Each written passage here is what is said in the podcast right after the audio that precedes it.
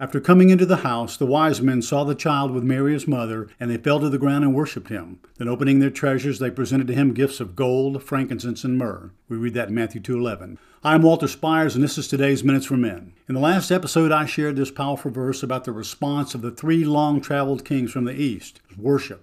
This week we focus on their three gifts because each represents a very important aspect of the child whom they knew to be the Messiah. And the first is gold. Throughout history, gold has been associated with divinity, both pagan and the God of Israel. Gold was integral in God's commands about the construction of the Ark of the Covenant and later the Holy of Holies in Solomon's temple. The Ark was completely overlaid with gold, as were the poles that carried it and the rings in which the poles were placed to carry it. And then the most important part you shall make the mercy seat of pure gold, we're told in Exodus 20.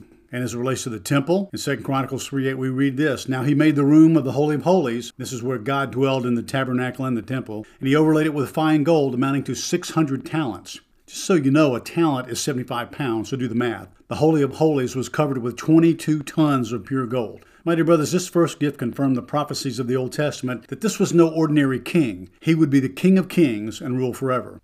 And now, as we approach the end of the year, as God's appointed steward of this ministry, I humbly and without reservation ask you to partner with us in two ways to help sustain and grow this vital work. One time year end gifts to make up for the deficit created by all the things related to coronavirus. And secondly, we're focusing on enlisting more of you as monthly partners to level out the cash flow. During the six years of this ministry, thousands of you have received freely of the fruit of this ministry biblical truth that leads people to Christ and teaches Christians how to walk in obedience to his commands. If you're in Christ, our cause is yours. Your gifts will continue to bless thousands from all walks of life, regardless of zip code, who drink from the deep well of content we provide free of charge. And finally, according to the Apostle Paul, you will receive the blessings that God promised to those who support His Word. Thank you, and God bless you.